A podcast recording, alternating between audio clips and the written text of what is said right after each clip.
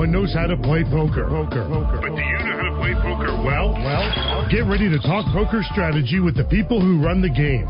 Hear interviews with the stars. Get information on when to play, where to play, and how to play better poker. Poker. poker. This is Poker Action Line, a weekly poker show with your hosts Big Dave Lemon and Joe Rodriguez. Welcome to another edition of the show. We come to you from South Florida, where we're hoping for a little bit of cool weather in the next week or so. Oh, I, I'd love it. Hasn't been happening, unfortunately, but uh, you know you can't complain. Over on the west coast of Florida, they got they got deluged by uh, the tropical storm and went up the east coast and ruined a couple football games, from what I hear. Uh, but uh, we've been having uh, a pretty good year. We had one threat this year, so I I don't want to say that the hurricane season is completely over, but No, we got another month to to, to worry but, about. But we this. really have only had one serious threat, so uh, it's been a great year and uh, a lot of great poker down here. We're just around the corner from the Seminole Hard Rock opening their Guitar Hotel that opens this Thursday on October 24th. Yep. And uh, saw a few uh, TV uh, shots uh, of of the inside, uh, the entrance. I haven't seen the poker room yet. I'm going to go over uh, for the opening on Thursday. Uh, I might even play the old poker room t- tomorrow night. I'm thinking about playing a Yeah. 150 over there, and getting a good feel of what it was like to what the new one is like, and the, and the differences in between. So we'll see what happens. Uh, I've also invited Tony Burns to be on the show. Uh, he, I'm sure, is very busy. He didn't get back to me today, but maybe we'll have him on next week after the opening and talk about Rock and Roll Poker Open, which is right around Thanksgiving, and a lot of stuff as they move into a whole new era over there. Uh, very curious to check out. I did see some uh, shots of inside the Hard Rock Live. It is just absolutely incredible. I mean, you know, obviously they they had an event center with a square auditorium where it's always hard to see a concert, Yep. which is at one end of the of the auditorium, and then you're not really even facing the stage. So how? What do they do This now? is like a theater, Like Vegas style? Several levels, incredible VIP upper deck, and and uh, they have made it now with a lot of things in mind. Uh, they interviewed James Allen, and he said, you know, uh, boxing and uh, UFC and, and stuff like that is really on his mind too to show a lot of events. So there's going to be like 200 events there supposedly in the next year. They they were already the kings in this area. Now now forget about it. You Yeah. know now now with this this venue, oh my God. But what I found is it's so much more than just uh, a guitar hotel. I mean, we've seen that, uh, you know, going up for the past several months. You can see it from a lot of highways from around town. Yeah. And the light shows are starting to kick in. They'll be lighted every night, and they'll have some fireworks coming out of the top of it on certain occasions. Uh, but they also have these incredible pool area with what they call Bora Bora, with these uh, um, cabanas around a, a tropical type area. It is just so high end that uh, it's going to be unbelievable. But you know, I think there'll be reasonable rates in the beginning to get people to show up. You know, I, I've heard $149 a night for the hotel, and and that would be pretty cool. Yes, it would. Yes, it would. So we got to all take advantage of that. But good poker has always been great there. Tony recently got promoted to uh, Seminole Gaming's uh, poker marketing director. So uh, they just had a big opening over in Tampa, and uh, that was the first part of October. They had some big uh, celebrity guests there: Keith Urban and uh, Nicole Kidman. Uh, Christie Brinkley and a few other people, and they have a brand new hotel there. Uh, not Uh, Guitar and they Shake, brought and they brought over our friend from the poker Pablo, room. Pablo Perez, correct. Mhm. But uh, they will have their first big national tournament in the in the World Series of Poker circuit in February, and uh, from what I hear, that place is just tremendous and really, you know, uh, 1.5 billion dollar. Uh, you know, uh, It should be, expansion huh? there. So you know, yeah, you get what you pay for, I guess. so we'll see what happens uh, with the Seminole Hard Rock this week. I'm really looking forward to going over there on Thursday. They're going to have a red carpet uh, and a lot of celebrities there. Um, I'm really, of course, really excited about seeing the poker room and then eventually playing in it next week, maybe. But we'll see what happens here. So um, certainly a lot of stuff happening here in South Florida, but. Uh, the poker world rolls on. World Series of Poker Europe going on right now. They just uh, bagged up today for the uh, Platinum High Roller, and so they're down to the final table. Pretty interesting. Uh, the chip leader is uh, Kahle Burns with 33 million chips. Currently in second place, Hossein Ensan. which is pretty interesting uh, as far as I'm concerned. Uh, you know, not that he wasn't a great player, but you kind of wonder what's going to happen with him after and maybe take some time off or maybe not play some big tournaments. But he's playing in this. It's a 25 euro, 25,000 euro buy-in, and uh, currently. Uh, in third place in chips is Timothy Adams, uh, who was a good friend of Steve Carp's. I remember um, was going to get him on the show back a few years back. Uh, Alex Foxen is in fourth place, and then the the final table rounds out. Oh, the leader is Kahle Burns, by the way with 33 million. Ensan has 22 million. Five, four, approximately for the other players. Uh, Abdel Hakim Zoufri from the Netherlands is fifth. Sam Trickett is rounds out the final table. So a lot of big names over there. Uh, Hellmuth is playing in uh, Rozvadov. Uh, Daniel Negreanu, Anthony Zinno. Uh, so a lot of big players are there. Uh, of course, a lot of stuff going on here, including uh, the uh, WPT Best Bet Bounty Scramble, which just ended in Jacksonville. So I want to get to that story as well because it's a it's a pretty neat one. Uh, some of the other things we'll talk about tonight, uh, if we have some time, we'll get into this story series of stories uh, put out by uh, Mo Nuwwarah from Poker News, who talks about some uh, hands that were released, uh, a lot of play, thousands of hands with some big name players against the uh, the AI robot. Pluribus is the name of it. If I remember correctly, they didn't do very well against Well- the robot last time. Yeah, but they've this Carnegie Mellon crew has worked on this thing, and this is a robot or a bot that uh, actually is self-teaching. They just uh, run through millions of hands with it, and it's able to learn Well, on so- the fly. Uh, well, then that means it's picking up patterns and and Yes. uh, you know, uh, wow. and not only That's scary though for Well- online poker to think that somebody can have that that. right, exactly. Think about that. they first developed a, a bot that was able to beat head-to-head play, but said people said, you know, multi-table hold'em games. It's just way too complicated. There's no way that they can do that. Well, they came down to the point where they just played millions of hands, and against top players, guys like Greg Merson, um, Jesus Ferguson, Darren Elias, um, several other players like that, and then they played thousands of hands and. Um, it was able to beat them on a regular the players on a regular Yeah, basis. because it doesn't play with the emotion, and if it's self-teaching, it kind of almost picks up. You know, I don't know how they they equate that. You know, in in, in- in their language and in the computer language how it's done, but you know, if it starts picking up how you're acting on certain, you know, depending on certain hands, how they went and everything else, and they don't react, you know, with any type of emotion that play. Remember, that's part of the big thing in poker is being able to read your opponent when you're playing live against them. You know, and and seeing their trends. Even online, you can pick up trends of certain players if you played a lot enough with them. You know, this this computer is is made not not to uh, to have those tendencies. So Well, it's, it's very scary. Uh, they said Libratus in, 19, in 2017 powered by 100 CPUs. In 2019, Pluribus required just two. So what that means is uh, he can use less than 128 gigabytes of memory and run it on a cloud server, costing less than 150 bucks. So it's going to be out there available. Um, it takes an average of 20 seconds per hand in a multiplayer setting, which is twice as fast, according to this, than the average human player. Uh, it's completely self-taught. Uh, they they fed the rules to him of No Limit Texas Hold'em, left it to learn and devise its own strategies, which are pretty bizarre from what I can tell. Uh, but it's called reinforcement learning. Played trillions of hands against itself and reached a world class level in 20 hours. Of course, with those amount of hands. Remember how we, we we've discussed over the years how the you know the younger generation, because of being able to multi-table so many you know uh, hands, uh, you know online, have gained the experience that it's taken you know the top pros years of of playing you know because we didn't have computers. We were playing head uh, heads up. You couldn't. You could only play one game at a time. You know, kudos that they can multitask and multi-table these these things and continually learn. But you know, what took me 20 years to learn, Right. these you know the young kids were learning it probably in six months to a year to to acquire that knowledge and that expertise. And going forward, being that they could do so many multi tables, that you know, again, you know, great that they could do that.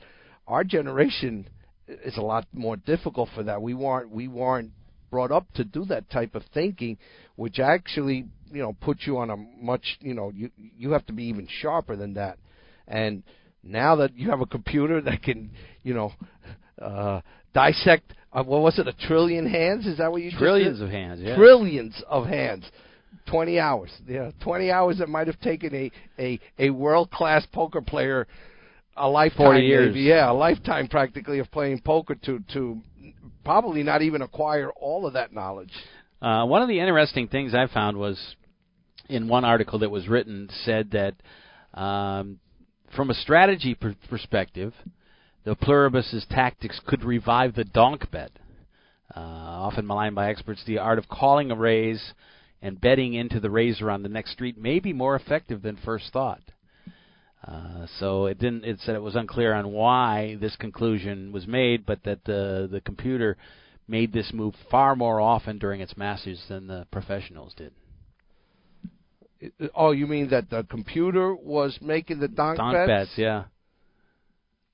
Oh, that's that's interesting because I thought it was maybe the players should be yeah. doing that and then the computer. But once again, this is self-teaching. So even if you change it up to where you've got a, an advantage for a short while, it'll start teaching itself that hey, to look for these type of plays and and and you know come up with the proper uh, yeah analyze it properly to to make whatever plays it's got to make, whether it's a bluff or whether it's you know uh, a fold, uh, you know so what is the purpose of this computer going forward? Are they uh, is this to be they used to, because who's going to want to play well, against this? Machine? They seem to, to that it's just like a start to a lot of other uh, things in real life. They actually make the comment that. Uh, uh, in the opinion of the uh, creators, they think that uh, le- being able to strategize against multiple opponents could help in areas like cybersecurity, healthcare, and finance. Okay. So it has far-reaching. Now, my uh, question, being a 60-year-old person and not being very, very savvy on, on on tech. Yeah, don't uh, worry about it. You're not going to be around. well, yeah, but think about it. If it's that good now, what's to stop somebody from using that and making, you know, incredible amount of money? If if we don't have a way, if these sites online don't have a way to figure out that somebody is using this technology against their players, in my opinion, it's going to start killing it because I'd have serious doubts about you know putting any kind of serious money to play. Right, right. You know, and I don't know how you know I can't imagine that that would be good for the for the sites that have you know hundreds of thousands, millions of players registered that are playing. You know, now that we have it in a few states here that it's legal. If I was in in government, this is something that would actually worry me that our, that you know my citizens may be getting taken advantage yeah, of exactly. by someone exactly. who's tech savvy enough to put this in there, even if it's for a short period of time. The sites are going to have to be able to figure out a way to detect this as quickly as possible if someone tries to use this uh, this computer against normal players. Right. Think about it; it's destroying world class players. What do you think it's going to do to people like you and me? But here's the scary thing. It says, uh, although Pluribus has a blueprint for optimal play at the start of a game, it conducts real-time searches of its database and can adjust based on the moves of its opponent.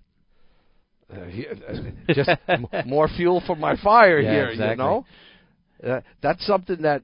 w- What a great advantage that the world class players can do that when they play with enough opponents that th- th- they can probably I don't know 70 80 percent of the time correctly guess which way you're heading towards this hand because they're able to to retain that information you know that, that's one of the great advantages that somebody should have if they're able to do that Right. and use it in real time as they go forward Right. With a powerful brain. Exactly. You know, uh, uh, again, this is something that I I would want to hear how this will not somehow find its way into you know online games. Well, knowing how that uh, people will always find a way to uh, to cheat or That's what I'm saying, or right? uh, take advantage of a situation to exploit other people, it's scary to think about it. That uh, who knows uh, Uh, how know, this is going to affect the From online a poker world. standpoint, as a as a player, if I was involved in an online site, you know, and now going forward, can someone use this information in a brick and mortar going down the line somehow? by inputting information, doing whatever it is. Again, not being savvy enough to to know if that's possible. These are the thoughts I would be running are running through my mind just thinking about something that's self-teaching. Yeah, exactly. Well, we'll see what happens with that as well.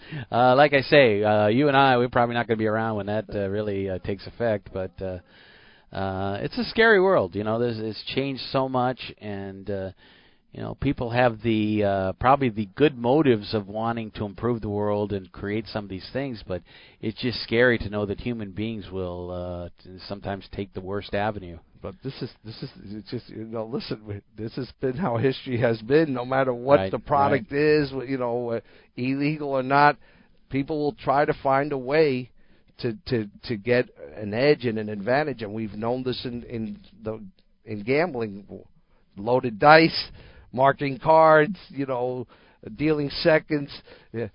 There's always there's always someone trying to beat the game, and uh, somebody has found a way to beat poker right now. From what I'm from what I've, you yeah, just mentioned, exactly.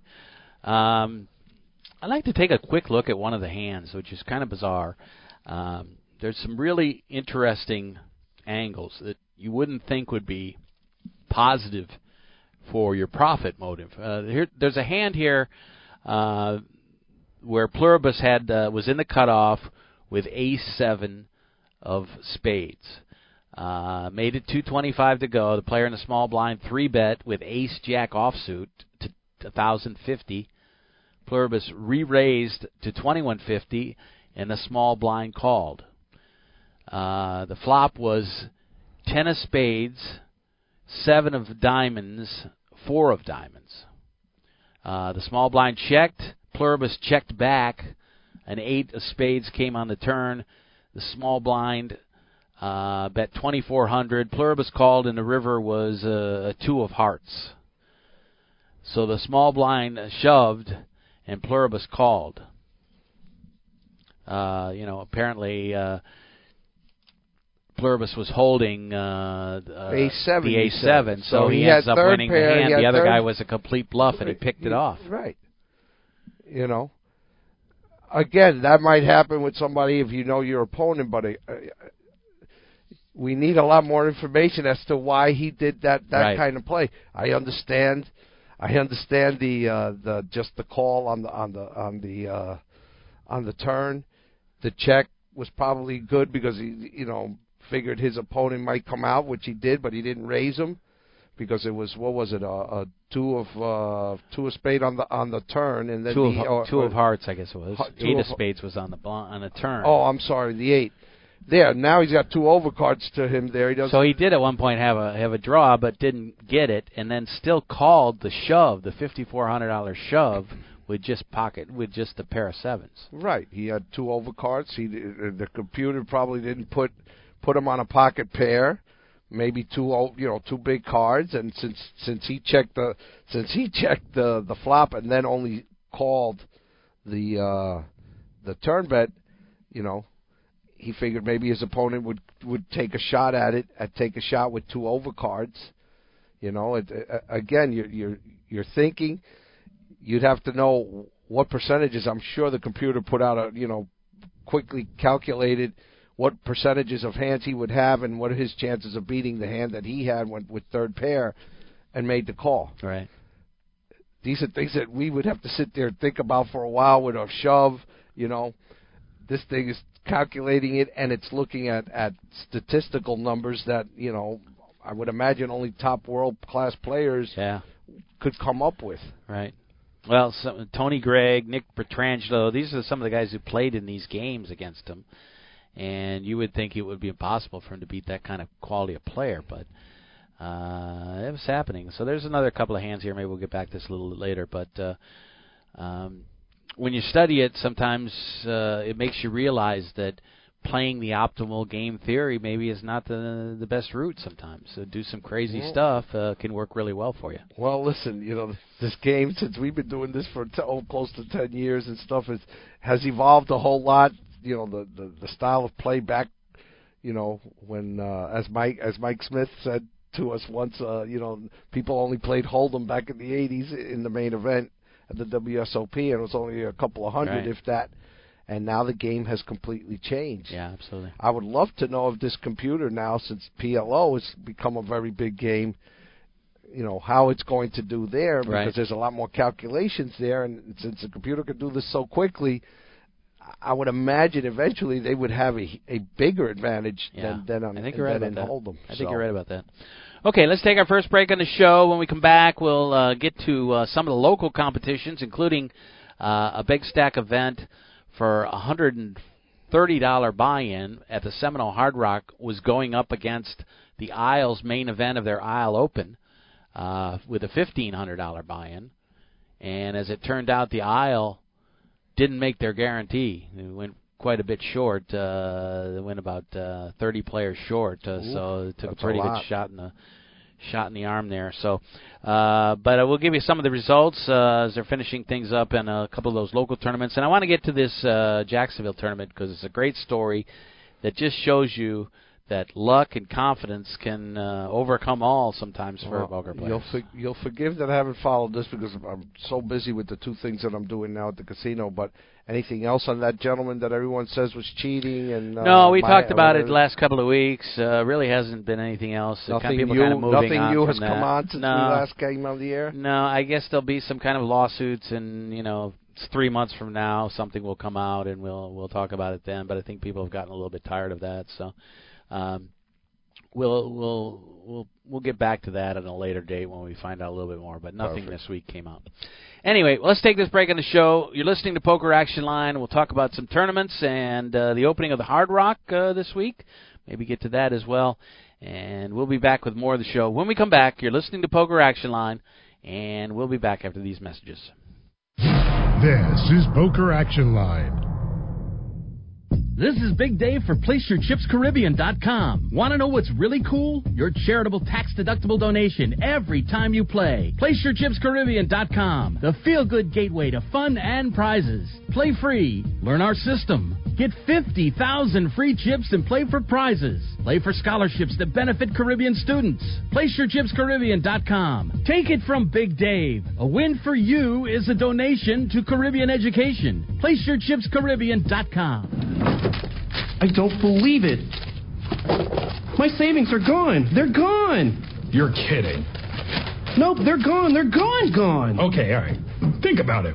Where did you have them last? I remember I was home, then I took them, and then I spent them on that vacation to Aruba. Then I bought this miniature suit of armor I saw in the in flight magazine.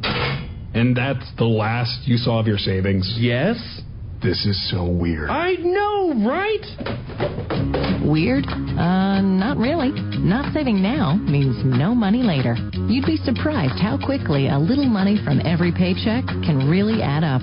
Put away a few bucks, feel like a million bucks.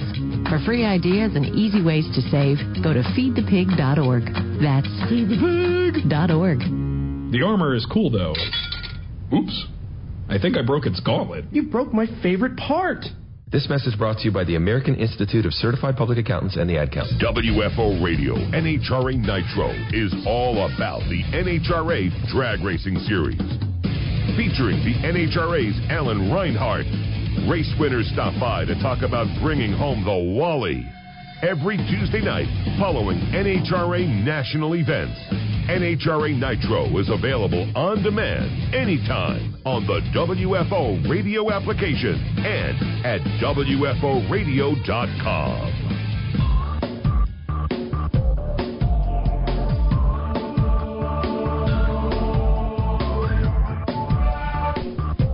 And welcome back, Big David Joe, talking poker here as usual on Poker Action Line. Uh, you're back working at a poker room again. Uh, I heard today that the owner of your casino uh, has purchased Circus Circus out in Las Vegas.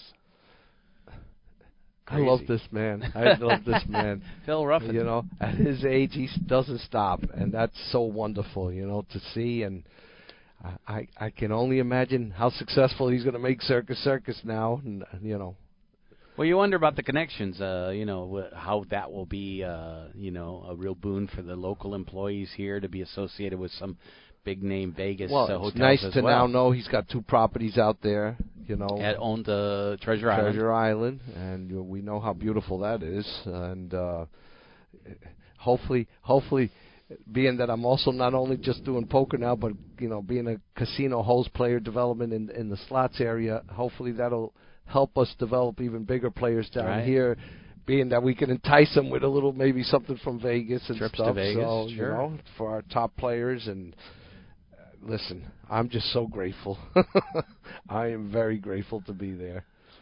Well, uh, the the the direction that Vegas is taking is really kind of interesting because some of these huge uh, companies that have possessed all these uh, assets for a while are are unloading them maybe to bring some money back to their shareholders and and the business uh, part of it is is strange. The Bellagio also was owned by MGM as was Circus Circus and that has been uh, I don't I, I don't know if sold is the best word because there is a new owner of the uh, of the Bellagio, but uh, MGM is going to continue to run it, and uh, I'm not sure how many big changes there's going to be. But all these places we hear these stories from week to week, the Rio possibly Well, being sold, right. and and uh, you know it's uh, I don't know what direction they're heading in out there. I guess we just got to react with uh, deciding where to go and where to bring our business. Yeah, and you know, I, I haven't heard anything as to the reasons why these these hotels why they're kind of breaking up.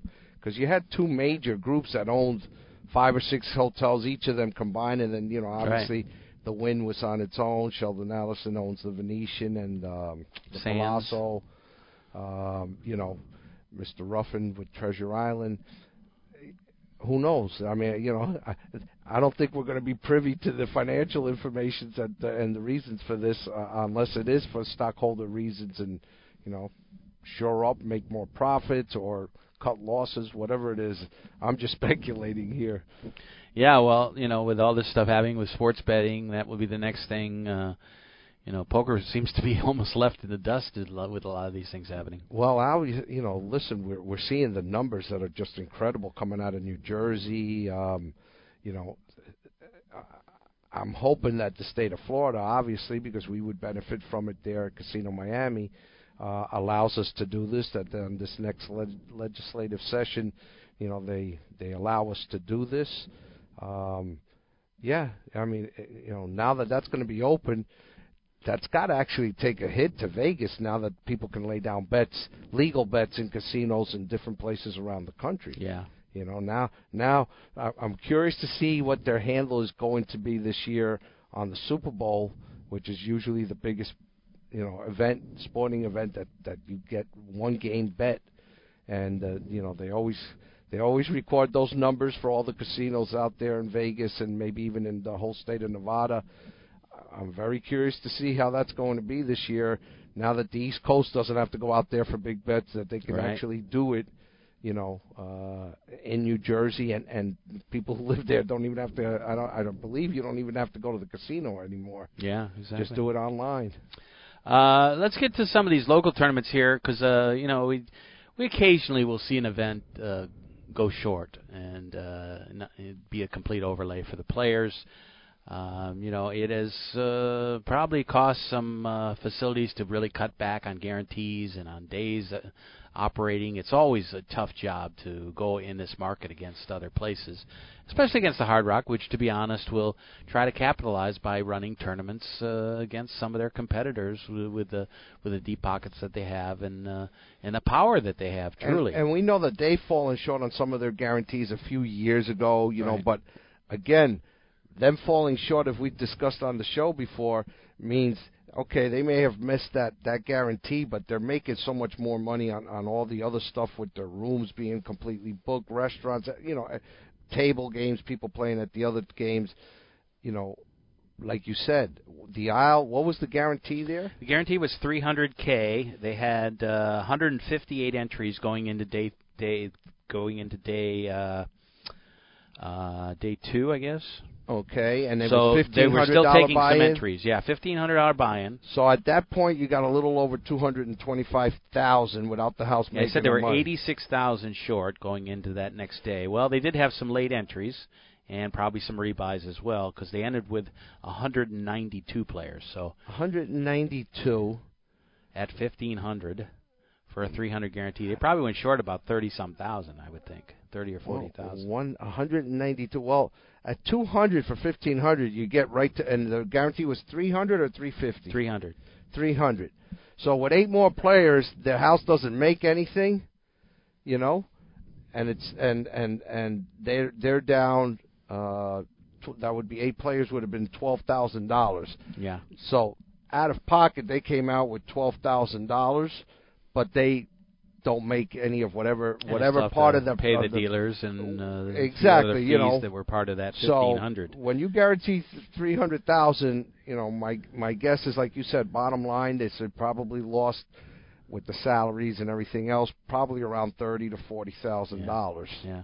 So you wonder how that will affect them next year. Of course, they uh, they're looking for a new poker room director. Uh, Well, you got new manager. I mean, a new owner new of that place. So yeah, exactly. The going the forward, El Dorado had purchased that place uh, some time back. going forward, Dave, I, think what'll probably happen, like you said, if the Hard Rock wants to, and the biggest problem I know, Dave, is, uh, you know, before you kind of knew people's schedule going forward, and you need to properly advertise this and Right. prepare for it with enough time. But now, you know, okay, I'm only going to cross over one or two days when you know uh, Coconut Creek or the Isle. Now you know you can, like you said, you could practically be heads up against it, and obviously the you know the the the, the, the owners with the deeper pockets are the ones that are going to eventually win that battle. You Yeah. just can't win that battle. Well, you know, there's something to be said for having a regular tournament schedule, and Mike Smith developed it over the years, the four big tournaments uh, yearly, and uh, you don't want to come in and completely shake that up, but after a while, you know, well, people it wasn't complacent. that any people shaked it up. Mike was very successful with the, with those four Right. tournaments that he had. Okay, people saw that. People want a piece of that. So now, you know, you start setting it up. Not only you do not have to compete against them, but now let's say you have a big tournament just prior to one of their big tournaments.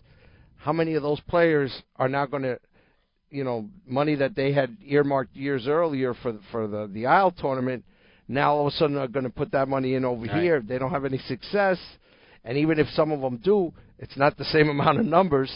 Now you have less people entering your tournament, and then when you go head to head, it's well, they always they always had to go head to head with the Seminole Hard Rock in Hollywood, but then now Seminole Coconut Creek is, has a circuit event that's a seventeen hundred dollar main event buy-in. So now they have other people. It used to be they were the only ones that did those bigger tournaments, and then the other ones like Gulfstream and Dania and and some but of those they places have mostly daily four hundred dollar tournaments. tournaments. Yeah, they have daily tournaments. Right. You, you- you're not going to be as affected in the daily tournaments because it's the same type of thing. It's when you have these tournaments where you're putting out a number of three hundred thousand in this case, you know, that you'd want to entice the poker players to come in and play in your tournament. But again, you know, if, if it's oversaturated, it's like I, I I've mentioned now with some of the high hands, you know, like what what we do here in South Florida is just ridiculous. The rest of the country, I'm sure, can't understand the amount Right. of money that we're giving people all around. But if you have it every day, you know, it doesn't become special anymore.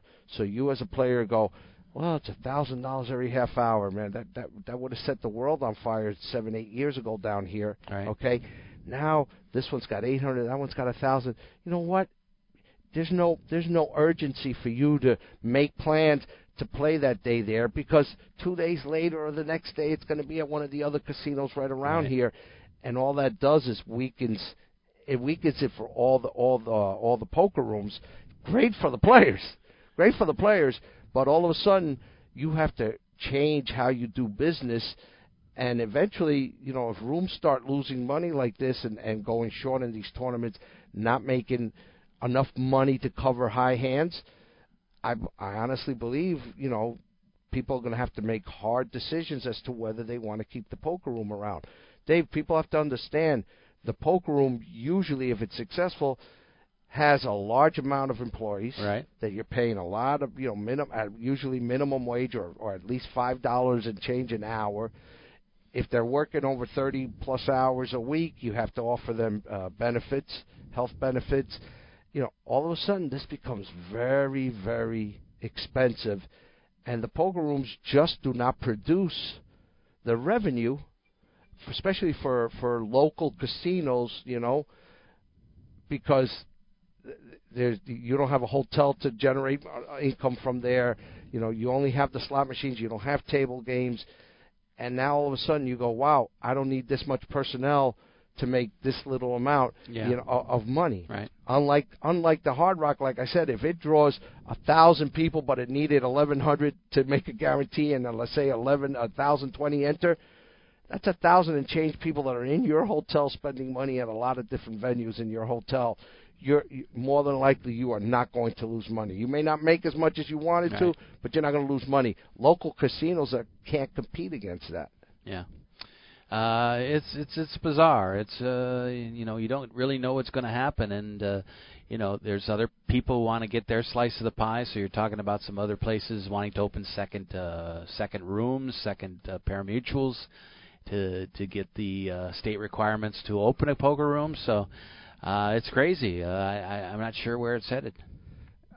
Exactly. I, I honestly don't know. Coming back now after being out for a few years and seeing what's out there, seeing seeing you know in Casino Miami, you know we we we have to compete very hard against uh, Hialeah, who wasn't there. That's the 800 pound gorilla for us now. Right. You know I had to compete against Magic City. Well, guess what? We didn't do anything to them when we opened our room, and we're practically just a few miles away from each other on the same avenue. But I put a dent into three other big casinos around here, which was Calder Poker Room. We took more than half of their business, and we hit we hit Mardi Gras and Gulfstream, which was a big surprise to me that we hit them as hard as we did. You know, being that it's a little further drive. Right. Now, you know, for us, it, it's a lot harder because Hialeah is in our, you know, it's four miles away from us. It's in our backyard, and they've they've adjusted, not wanting us to get a foothold at all. So, based on these scenarios, I can't imagine how the Isle, Dania, Mardi Gras, and Gulfstream, which are really affected by being that close to the Hard Rock, how they're going to adjust to this. Yeah. You, you actually have to sit there and say, okay, this is what I'm going to do. Tournaments in these other places may go by the wayside, at least for you know, like what the Isle's been doing, because I don't believe the Mardi Gras and Gulfstream have run any big tournaments that take over a couple No, of days. not- not They're more of a the freehold uh, buy-in crazy, and you know having a five thousand, ten thousand for their local players. But you can't think of bringing in a, an, another poker tour like let's say the uh, the one that uh, uh, the Fossil Man is in. Uh, what's that? The Heartland. Heartland Poker Tour. Yeah. You know, you can't even think of doing those things because the cost to get it started up, and then if one of these other, you know, if the Hard Rock decides they want to put on even a mini series to compete against you there, it's going to kill you. Yeah, exactly. Uh, well, let's get to a couple of results of these things. Uh, I don't have a final result from the from the Isle, but their uh, three hundred thousand dollar guaranteed fifteen hundred dollar buy-in main event of the Isle Open uh, went to the final table today with seven players left. Chip leader was uh, Daniel Grubisic, Grubisic, and uh, Zach Bolinix uh, was second. Alan Shine in third. Um, don't know any of the other players there. Brandon, no, I guess uh, uh, some people would know, but uh, they had the seven players and they were headed into that, to that today. As far as the Seminole Hard Rock, they finished up their $130 tournament. Uh, completely different level, but very popular, drawing a lot of people. It was a hundred thousand dollar guarantee for a hundred and thirty dollar tournament, uh, and they drew over fourteen hundred players. Uh, that finished up with a six-way chop. Uh, taking the bulk of the money was Ernesto Almengual and Oscar uh, Sarialta, Russell Friedman, Lisa Teabaggy, Toner Ackerman, and Evgeny Harchenko were the others who split What the was pot. the- Six-way chop. Anywhere from twenty-one thousand down to nine. That was uh, Okay.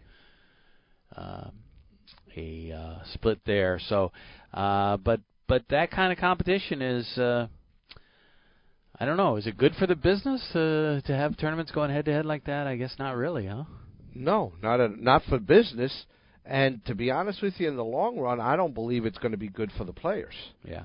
You understand? Because the more options that you have, the more the people have to compete. You know, like I said, think about it from a business standpoint. If if if eventually your competitors say, "Hey, we're not going to compete against you in, in this venue of tournaments," you know, that's you know big tournaments, little tournaments. You know how the Hard Rock's been doing their own things. They had the WPT Right. now WSOP hookup. You know, all of a sudden they don't have to get as generous as they might want to Right. because there's no competition for them. So that's less value for the poker players, in my opinion. Um, you know, and if they run out a couple of the rooms and no one is competing with them, and they're going to have to, you know, you, poker rooms are going to have to make a decision. We're going to be happy generating this amount of revenue because we can't risk going after anything more than that because we can we can be put out of business as far as running a poker room is concerned. Once again, that may lower high hands and daily promotions, which again will eventually hurt the players because of what they're getting right now. Right. So Right. uh, that's that's just my opinion. Uh, it, it, like I said, right now it's great for poker players here in South Florida because the amount of money that some of these rooms are offering for the daily high hands and the way they're playing it. Well, guess what?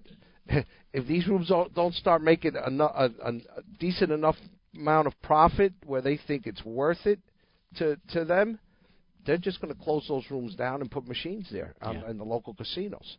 And less access to poker rooms means the poker players have less less power, you know, because now it's hey, you come play at my room or you don't play, Right. you know. So Exactly. again, that I'm, this is how I'm looking at it from a management standpoint. I've always believed that with these high hands, without even thinking of the monster that Hard Rock has become, you know, that eventually some rooms would have closed because of the, not being able to compete with other rooms.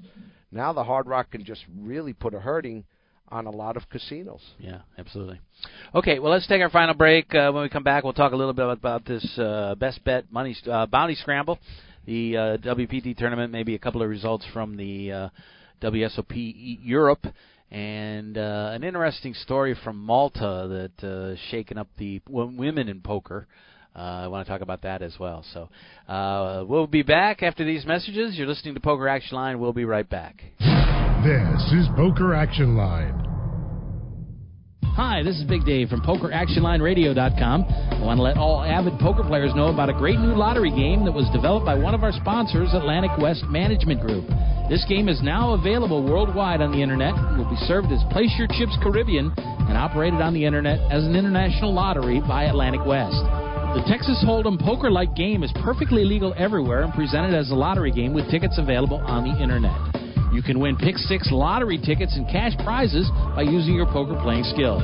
It's open to lottery players worldwide, and right now this game is in a play for free test mode, and you are not obligated to purchase anything. You can get 50,000 free play chips per ticket for the purpose of evaluating the game with no prizes awarded until the game goes live.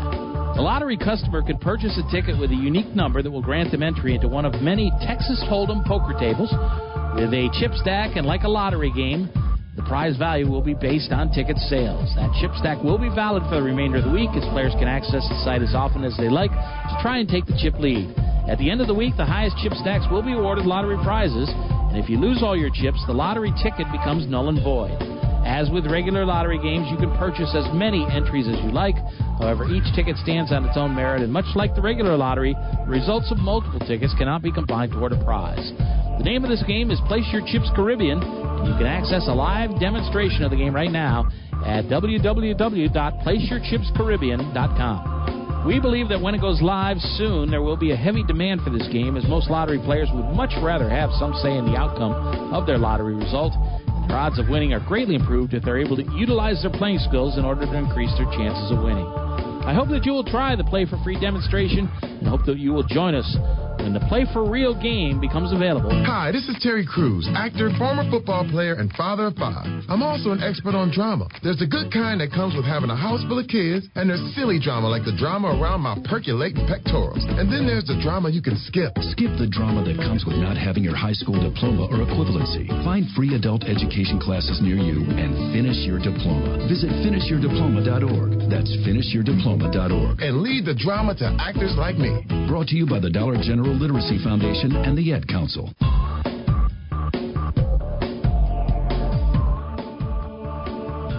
And welcome back, Big Dave and Joe, to finish things up here for another edition of Poker Action Line. We appreciate everybody joining us. Of course, you can always pick us up on SoundCloud or on our website, pokeractionline.com. Uh, get some of the past shows and look up some of those. Uh, SoundCloud has a nice availability and an easy way for you to tweet out the show. Uh, Hold'em Radio Network still carries the show, and uh, uh, the uh, Poker Fuse podcast page, or anywhere you get your uh, podcast, Stitcher or uh, iTunes, uh, places like that. So we're uh, still getting some nice response from people following the show, and we do appreciate it. Uh, I did want to mention from the uh, World Series of Poker Europe. Uh, not familiar with a lot of names that have won some of the tournaments, but I can tell you that Shaun Deeb went over there to try to win the Player of the Year. He was second to Robert Campbell. Both players are playing over there. Campbell, I think, just finished eighth in this Platinum High Roller. Uh, got knocked out of the tournament, so he may be back in the lead again. But for at least going into today, Deeb had taken over the lead from Campbell for uh, Player of the Year, and Negreanu is c- currently a ways back in third. But um, wonder what how much that means to him. You know, obviously, uh, Deeb took the money when we talked about with the Gus Hansen uh, deal a few years back, but he has certainly achieved a lot of success, and I think uh, some of that notoriety for Player of the Year would mean a lot to him. I would imagine, obviously, for their egos, but going forward, Dave, I think it's more for you know once they become eligible for the Poker Hall of Fame. Nice to have that on your resume. Yeah. You know, True. You know, besides meeting all the criteria that the Hall of Fame, the Poker Hall of Fame has, you know, you see Player of the Year. You know that, that that's that's got to be that's got to be a, a a good one to have on your resume there for the I Poker. Hall of Fame. I would say.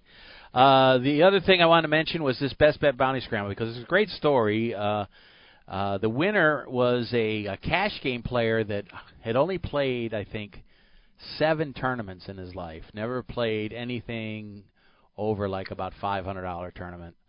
Uh, got into this uh, best bet bounty scramble, and it's a five thousand dollar buy-in. I don't know He if probably he had help got in on a satellite would be my That- guess, that's or a won a promotional entry into it. That's a possibility, but he tweeted out to a bunch of his friends that uh, he said, "I'm going to win this 5K in jacks going into the tournament," and he did. He won the tournament. Uh, it's uh, he picked up uh, uh, three hundred thirty-one thousand dollars. Good for him. He, he's won a couple of small tournaments before. I guess he's mostly plays cash, but he played. He's played seven tournaments in his life. He won two of them, and now this is the first time he ever played a huge tournament like that. How many but, people were in it? Uh, Do you have the number there by any I chance? do. I think. Uh, no, I don't have it. Sorry. See if I can find it here.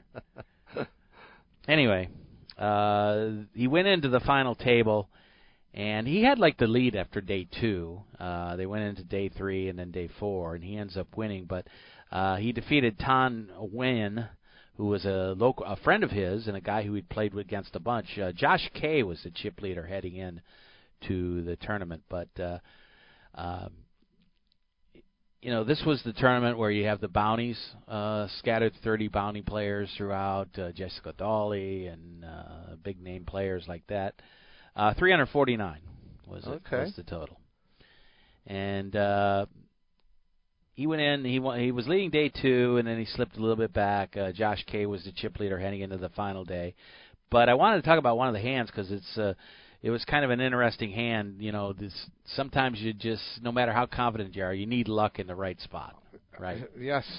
So he had, uh, let's see, he had uh, pocket aces, and he's playing against Kay, who had King Ten offsuit. Okay. So uh, Kay led out with three hundred sixty thousand dollar bet. Uh, blinds were sixty thousand and one twenty. Okay. Uh, Adkins called with his pocket aces. Just Uh, called. Just called. Uh, the flop landed five and eight of clubs and the two of diamonds. Kay bets out 360, 360,000 again. Uh, Josh Adkins raises, made it 1100 or 1.1 million, I should say. Uh, Kay took his time, used the time extension chip, and announced all in for 33.6 million. Wow. Uh, and Adkins, of course, with pocket aces, you know, he snap called, and and uh, there was a jack on the uh, turn and a six of spades on the river, so um, that left Kay down with like ninety thousand in chips and uh, pushed Adkins up to eight million. So that was pretty much the end of Kay. But I guess my question to you is. Uh, uh, you know, can you find fault with Kay, uh, thinking he could uh, bluff him off just a cold bluff? I think uh, the the other gentleman perfect played it perfectly when he By- just by called, calling by on the- just on the calling, flop. by just calling on the flop and not Which can get you into trouble. and trouble. not racing on the river. I mean, Yeah. uh, uh, uh, pre-flop. Yeah. Remember, you said he just called and there was a bet made and Right. he just made the call. Right. So, you know, he was he was showing weakness, and the other guy with the chip lead figured, oh, I'm going to bully him around, and you know, you know, all of a sudden, like they say, I picked the wrong time to get caught speeding. You know, so I picked the wrong time to start sniffing glue. That's it. Yeah, Lloyd Bridges, Yeah, baby, an airplane. Exactly. So then he beat he beat uh, Tan Nguyen, uh, who was his friend, head to head, and uh, wins the tournament. But here's here's a guy that you know. You're local in an event, you always think, well, I'd love to play one of those one time. Maybe you get it together to win a satellite, or maybe have some people who say, yeah, we think you're pretty good. We'll go ahead and, uh, you know, see how you do in tournament play, and we'll back you for this or that. So We don't uh, know if he had a backer. We don't know that. because five thousand for a guy who's only paid five hundred for his top tournament entry fee. Yeah, but he was a pretty good sized cash game player. So okay, I guess well, he knew but people. you know, i- if tournaments aren't your thing, a five thousand is is a nice little price to pay for it. So again, he might have had some backers, or like I said, he might have won a, a satellite into it, or they might have had a promotional uh, night at Jackson, uh, you know, at Best Bet, and uh, he happened to win whatever that promotion was for the entrance. Right. And when you said that he tweeted that he was going to win it, you know, uh, timing is everything, like you said, and you know, he may have been on a nice heater. You know, you know, he was he was in the zone, maybe going into this tournament, and he just said, "Hey, I- feel really good. You know, I'm making great decisions." And and playing my hands beautifully, uh, you know, I'm confident that I can win this. Yeah, exactly. So, and and he did. Yeah. Playing uh, players all over the world making names for themselves in some of these events. The opportunities are there to really, uh, Really, and, and you know, for some of these tournaments, you know, uh, as we had with Chris, you know, telling us this sometimes Chris it's life, Bolick. uh, Chris Bolick telling us that you know, life changing money, you know, and he went through what was it, just a month where he mm-hmm. wound up winning, coming in second in one and winning another one very, you know, shortly thereafter, and and since then he's won a a, a, a bracelet, you know, it, it changes your life, and and Dave, all I know is in my life when I've played poker and I was playing for you know higher limits than I can afford to play for right now in my in my current state. When I was doing very well financially, you know everything was good at home and and I was you know I had money. For some reason, and, and it's not for some reason. I know what it is. You're not afraid to lose the money. You're not afraid to make tough calls when when when you when you honestly your gut feeling is telling you your opponent doesn't have what he's trying to represent and for me I would have to say probably 75 80% of the time when I was in that situation in my life I played real well poker you know I, I wasn't afraid. I, I took that fear factor out of it you know and I've seen friends and people that I've known for years that play and similar scenarios. And whenever they've been you know down at the uh, towards the end financially and they're trying to get this hit they can never rarely do they win because they're they're afraid that this one bad call is going to you know knock them out of a tournament or knock them out of a cash game because they can't reach back into their pockets. They've put everything they had on the table. And again I know from from my experience that I did real well you know when I when I didn't think about the money and I and I, Right, I yeah. played a lot That's more confidently. And for some reason I seem to have seen things a lot more clear. I I, I didn't see monsters behind the wall like I did when I was uh you know short stacked or not to say short stacked but uh not didn't have the deeper pockets that I had at that time and it and, and it would not affect my life but affect how I how how I would live for for a week or two. So Okay, and one other thing I wanted to tell you about, which I teased earlier, was uh, this ladies' event. It was in Malta, uh, in the European area, and uh, the Battle of Malta was the uh, poker festival. They had a ladies' event, which was a uh, 100 euro buy-in, small la- ladies uh, no hold'em tournament event. And when the ladies got to the table, the dealers were all shirtless. they were had like uh those white collars like a Chippendales, The dancer almost uh, something go. like that and they were had their shirts off um it was created by the tournament because they actually played these de- paid these dealers an extra 100 euros themselves to uh, work the event including 50 for being shirtless and another 50 for dancing on stage before the tournament so they thought it was hilarious. The women didn't find it so funny though. oh really? Uh, basically, went crazy on Twitter. Uh, just felt it was The totally unacceptable, and- yeah. Uh, awful, and beyond poor taste. Uh, you know, big name women players too. Uh, Danielle Moon Well, and a few others. They uh, want to be treated the same as the men. Yeah. And they see this as uh, you know, we're just trying to you know, make make fun of it kind of, I guess. You know, we we laughed. I just laughed about it, but you know, I, I'm not in their shoes there and I could probably understand that. uh, one of the dealers told uh, uh, one of the ladies, he said he refused point blank and he was taken off the event. So they almost just basically forced uh, them to it. Uh, one on one of the ladies said, "That's absolutely gross, especially if you're in seat one or ten.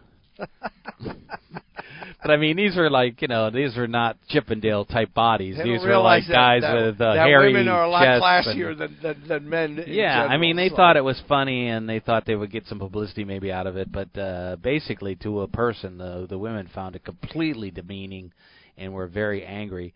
Uh, I didn't see people walking off the tournament, but they said after the first break they all came back and they had shirts on. So uh, there were 92 women in the tournament, and um, Can you very imagine, upset. Can you imagine if the tables were reversed? You know, the the Well, outcry, the outcry that would have been there if it had been men with women sitting there. You know. Well, one of the people, one of the women tweeted and said, uh, uh, "Don't they have any female dealers? Are they also topless, Uh, uh, or are they just losing work?" That's it. That's it. So, So- you know. Anyway, I wanted to mention that because uh, did did get some publicity, uh, not the good kind though, obviously. uh, two other quick notes. Uh, there was a note from uh, Encore Boston Harbor. We've talked about that on the show. The big, uh, brand new casino in the Boston area. Uh, they had to abandon their games uh, about a week and a half ago. No, actually, it was last Friday. Uh, there was a storm and the water started pouring in th- through the ceiling, through the uh, light vents and everything. You ever had that happen at your room with a ceiling? Uh, Yeah, but not while we were playing because we've closed for some of those. I mean, you you worked with us before when the building was a lot older. and Yeah. we went At through time we they, went through uh, a lot of a lot stuff. of roof problems. we went through a lot of stuff similar to that. I don't ever recall. I mean, yes, um, I shouldn't say I didn't recall. We've had leaks, but not to where it was, you know, where we had to close the room. But yeah, we we did have to put some buckets here and there and move a table every now and then. So. but it's a uh, 2.5 billion dollar uh, project that just opened three months ago, so it's uh, kind of hard to understand why that, That could happen. That really is. That really, really is. 74 poker tables in a six-table VIP section. Who, whoever, whoever signed off as a, as the inspector on that thing for, I would imagine they had to pass all you know different codes, things for the city. Didn't do their job real well. Right. You know, so Yeah, absolutely. And one final thing I wanted to mention: uh, there's plans now for a high-speed train that was is going to go from Los Angeles to Las Vegas. Uh, we saw the uh, the movie where the guy walked there, but now you can uh, take a train there. Uh, Virgin Trains, which is uh, responsible for the one here in South Florida, the Brightline train that goes from Palm Beach, uh, from Miami up to Palm Beach, and eventually they're trying to make that one go to Orlando. But this whole project is a roughly five billion dollar product or project that's going to uh, break ground sometime in 2020. what's But- the time that frame that they're talking about to get there from one to the other? They say that uh, normally a three-hour drive between Vegas and Victorville, which is outside of Los Angeles, is where the track where track is going to end, I guess, for right now.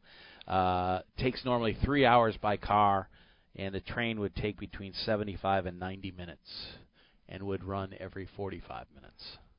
So you know, cutting the time About in half. about in half Yeah. to maybe a little bit more if you're lucky. Yeah, a little more than half. So uh, um, they say it'll create jobs, obviously, and take cars off the road out there, which is something they really need. But you Yeah, know, Vegas sure. again. Uh, this is not driven by poker, but obviously is driven by the casinos and the people that make the trips. I, I guess that's a big deal out there. I wouldn't know much about it, but a lot of people love uh, from Los Angeles and South Cal- Southern California area like to Yeah. make that trip to. to and I don't know how expensive the flights are, but you know, the, that type of flight is almost similar to Miami to Orlando, which is, you know, 45 minutes, of which 15 of that is taxing to to take off and once you land. So The station in Vegas will be on Las Vegas Boulevard, um, right near the new stadium that the Raiders are going to play in, the Allegiant Stadium, which is uh, where is that being built? Uh, what end of it? Is it down by the Mandalay Bay towards the airport area, uh, or between? Warm Springs and Blue Diamond Road, I guess.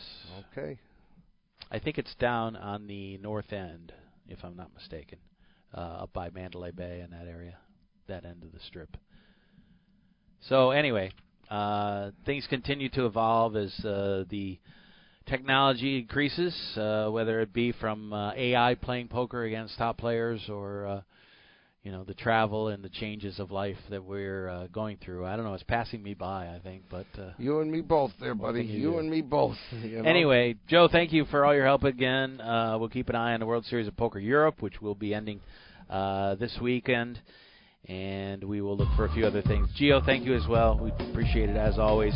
Uh, don't forget that uh, big uh, charity poker event coming up, uh, which is the Deep Stack Charity Classic. Will be at the Isle uh, November 7th through the 10th. So. Uh, Still might be some seats available. I'm not sure about that. Always sells out, it seems to, but you might want to check that out as well.